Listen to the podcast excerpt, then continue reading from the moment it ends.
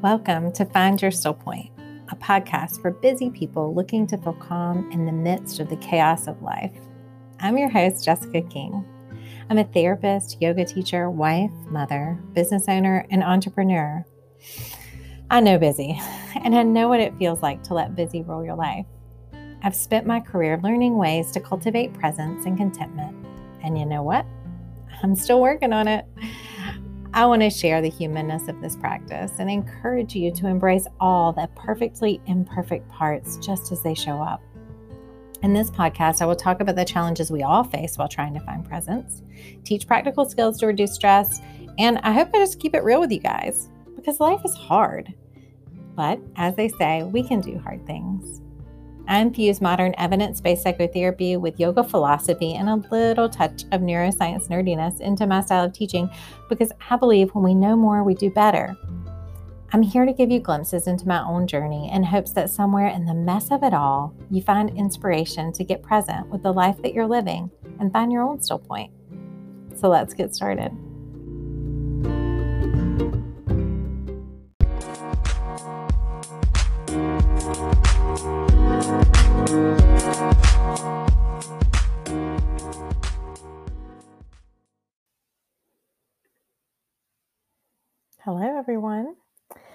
Well, today is the final episode of season one of the Find Your Still Point podcast. It has been an interesting journey. I can't remember if I've told you all this before or not, but I never really imagined myself doing a podcast. It was not a desire or goal or anything on the horizon. It was actually a suggestion of a staff member at Still Point Counseling back at the start of 2020. I literally laughed out loud when she suggested it because hosting a podcast was just, you know, a whole other thing. I was busy running a group practice, momming my brains out, and starting a podcast seemed like an unreasonable ask of myself. I mean, as a recovering overfunctioner, I would probably call myself, I had done a lot of work on myself to know my limits. And at that time, that was most certainly a limit. I just, it was, wasn't in the cards. Then, as we all know, 2020 had a lot of curveballs. Uh, when the pandemic hit, my kids started learning from home. My husband worked from home, and my whole business took a, a pivot in many ways. This was overwhelming in its own way, but as the year went on, it also presented me with new opportunities for creativity. You know, while having my kids home 24 7 was difficult, I also had my husband home. And while we had never anticipated to homeschool our kids or to be with them, be isolated in our home every day, we did join together as a team, as we always are, and we made it work together. So, in some ways, things that were previously responsibilities kind of vanished instantly, uh, and it left some space for creativity. Mm, the space, as well as some of the nudges from other coworkers, kept the idea of a podcast in my mind. And as the pandemic isolation set in even more, I realized I had a need for connection in some ways. Now, I'm most definitely an introvert but I guess would lean towards a more extroverted introvert. And the truth be told, we all need connection. So a podcast started to seem like a really good fit for an extroverted introvert looking to extend her reach and connect with some people. So as I compl- contemplated what I might focus on, I started to get that gut signal I know this gut feeling all too well. It's my intuition talking. And when that shows up, I know that there will be some changes that will follow. There will be some follow through afterwards because that's just kind of how I work. I really am an intuitive listener. And once I have that feeling, I kind of, in some ways, always follow through with it. That's just the way it works for me. I'm just led by that signal so much. I and I actually recently heard on Brene Brown's podcast, Unlocking Us, that intuition is not just some woo-woo thing that people talk about, but that it is a real unconscious process of our mind putting together other previous experiences and data um, compiling that, processing it, and then sending it out as that signal of intuition to let us know that the next right thing is safe, or maybe alternatively that some it's something we want to avoid. But that that that feeling of intuition is really guided by some factual data, which I found very validating in my own experience and also very fascinating. But led by intuition or not, a podcast was a new thing for me. I'd never done it before. And even if the decision is exactly right and right where you're supposed to be, and it's definitely the next right thing, it can still be scary to do new things. Brene Brown calls them FFTs. And side note, I know I've referenced Brene a lot today or a couple times, but if you don't know this about me, I love her and all of her work. Um, my husband calls me a Brene Brown wannabe, but you know, I'm okay with that. I'll take that that name. But anyway, she's great. If you haven't, if you don't know her and you haven't read or listened to any of her stuff, you should. Um, but she calls first time things FFTs, and they what that really stands for is effing first times. So if you haven't heard her speak, check it out. Um, one of her very first episodes on Unlocking Us is on FFTs. But very simply, the basics of it is that everything that is new is hard. And there will be a certain amount of doubt, self criticism, and worry that creeps in for most people. It is our job to name this for what it is, develop some new perspective around the situation and our thoughts, and then work our way through the new thing with self compassion. So, the thing about first times is that it does get easier. You develop some experience level and you get easier with the task and with yourself as you work through the first time of anything. And I really love the way she describes this because um, this lesson really reminds me of a lot of my own favorite therapeutic interventions. For one, radical acceptance. This accepting of a circumstance without attachment to the pain or the outcome um, of the circumstance, but in an effort to not judge or get caught up in any of the emotional reaction to the reality of the situation. Just a full radical acceptance of the reality of the moment without attachment to it. It's a great concept, a great thing to hold true in any situation. Secondly, self-compassion. When we when things go wrong or when we're faced with a new challenge that we will will inevitably face challenges and possible failures. It's really great to practice self compassion, to be able to mindfully notice the way that we feel and place an emphasis on the humanness of the situation. And then with compassion, offer ourselves grace. You know, so for example, first time thing, there's going to be some challenges. Maybe we slip up with what we say, or maybe the episode doesn't hit right where we want it to be. And maybe that feels uncomfortable and you're worried about what what might happen next. We could go down a rabbit hole of self-criticism and future thinking but self-compassion would allow us to put ourselves in a in the perspective that any human would feel worried about this new circumstance and the way it's turning out. And that we're just doing the best we can with where we're at now and that we will continue to grow and learn. And that would be a very self compassionate thought and way to approach a new podcast. And finally, just this idea of developing perspective is always helpful. Our thoughts are liars. I think I did a whole podcast on that, but a lot of our thoughts are lying to us. And if we let all the self doubt and criticism take over, we can feel really paralyzed to do the next right thing. So, becoming the observer of our thoughts and engaging with them from a different perspective is so beneficial.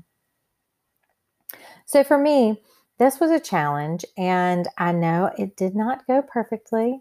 And when I say this was a challenge, this it, the whole podcast season, first season, I know it did not go perfectly every time. Nothing ever does. Podcasts were late not on schedule. I slipped up on my words. Uh, some editing didn't always turn out the way it was supposed to.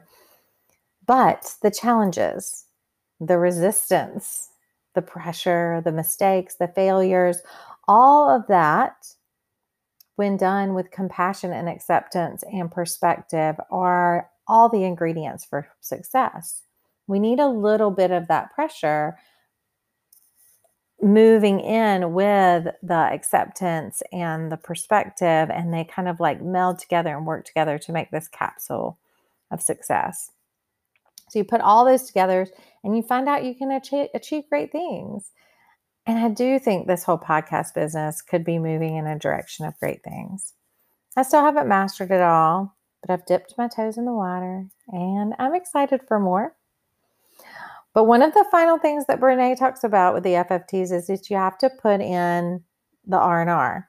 You have to rest. You have to give yourself some time for care. And what I know about my creativity is that I have to have space for it to form.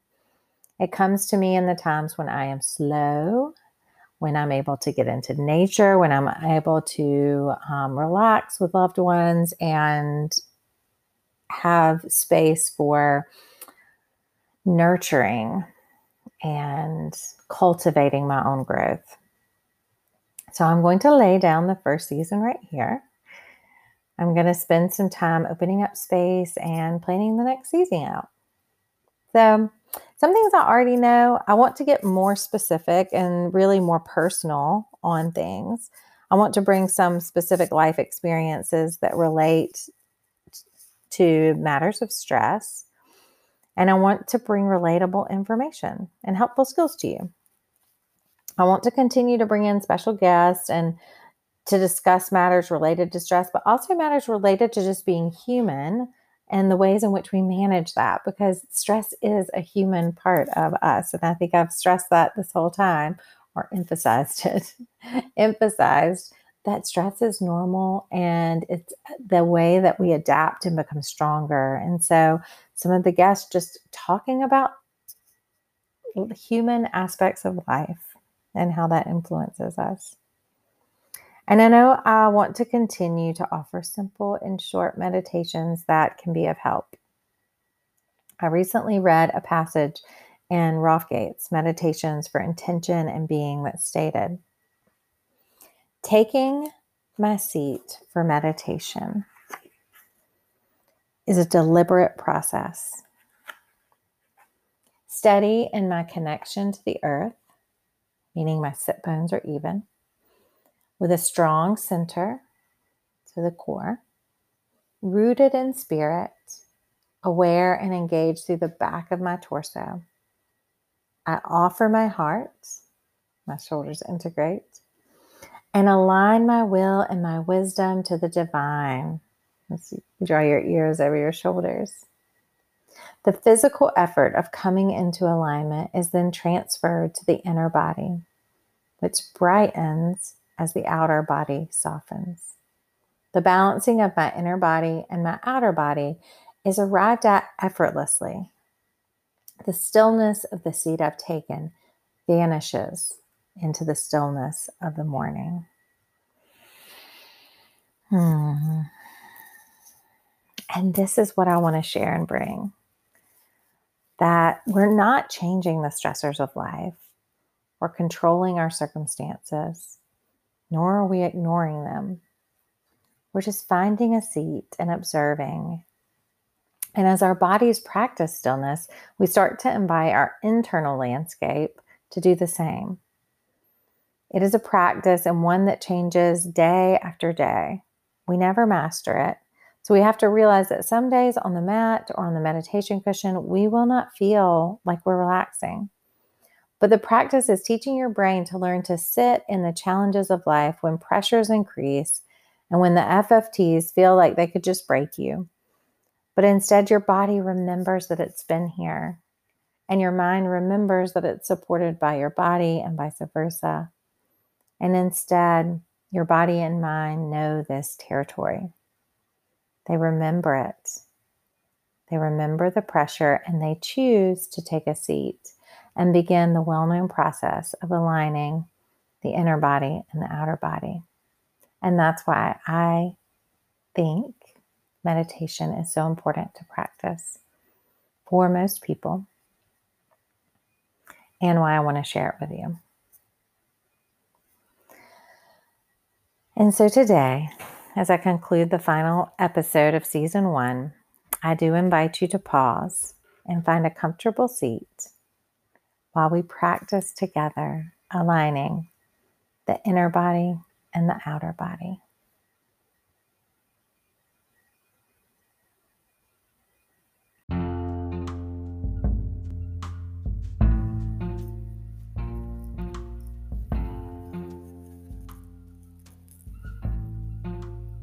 If you found your quiet space, start to orient and ground yourself in this moment. That might be by gazing around you, noticing things in the room, or just softly letting the gaze fall on one thing, or even going internally if it's comfortable for your body, letting the eyes close. As you go inward, also be aware of the outward body and where it is in space. So, feeling the surfaces underneath you rooting and grounding to the earth. You may feet, feel your feet flat on the floor. You might feel your sit bones rooting into the seat underneath you. In either regard, this rooting down allows you to feel the strength of the core as it lifts you up out of your seat. The core aligns the spine, and as the spine lines up, you feel the strength of your back body, allowing your shoulders to draw down and back so that the heart lifts. And then the crown of the head aligning over the shoulders. You start to notice that there is alignment between the head and heart and the body in this moment.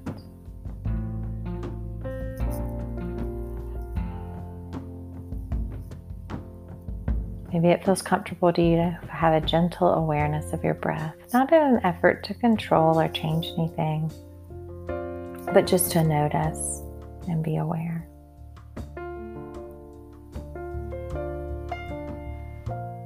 And the body may feel restless or it needs movement, and maybe it does. And you give yourself permission to move and shift and find a more comfortable spot. Or maybe it's just restlessness, that this slowing down process is hard. And because you can do hard things, you sit. So you stay in your comfortable spot, reminding your body and your mind that if you stay long enough, things will shift.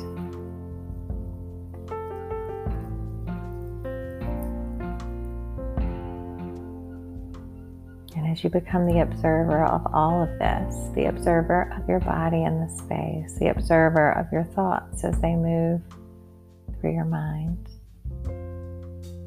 You just wait. Maybe for one more breath, maybe for many more, but you wait and allow the outer body and the inner body to align.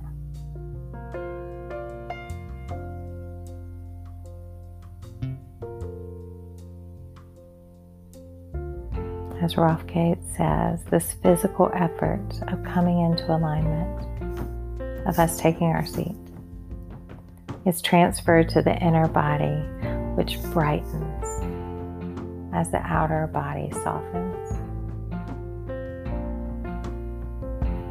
So, for the next several breaths, allowing the inner body to brighten as the outer body softens as you just stay and wait, inviting in stillness.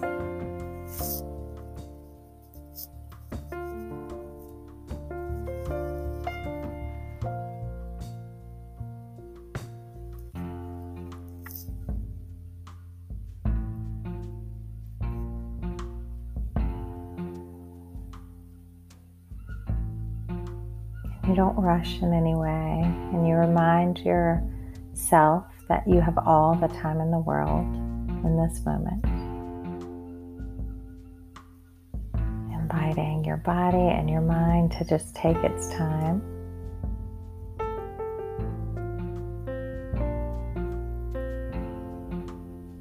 But noticing the subtle, subtle shifts that happen, and when you're ready, maybe allowing yourself to come back into your space. Eyes may blink open. You may even start to find some movement, but going slower this time. Allowing yourself to move slowly. Ready for the next right thing.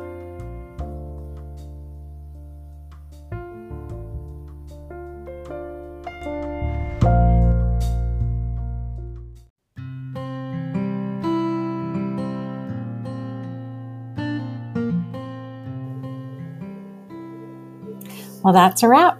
If you need more information or support, head over to my website in the show notes and connect with me. I offer virtual options for individual and group work, and I love to collaborate, so hit me up. If you liked this episode, please leave a review or rating so we can grow this mindful community together. I've enjoyed this time with you, and until next time, be well, my friends.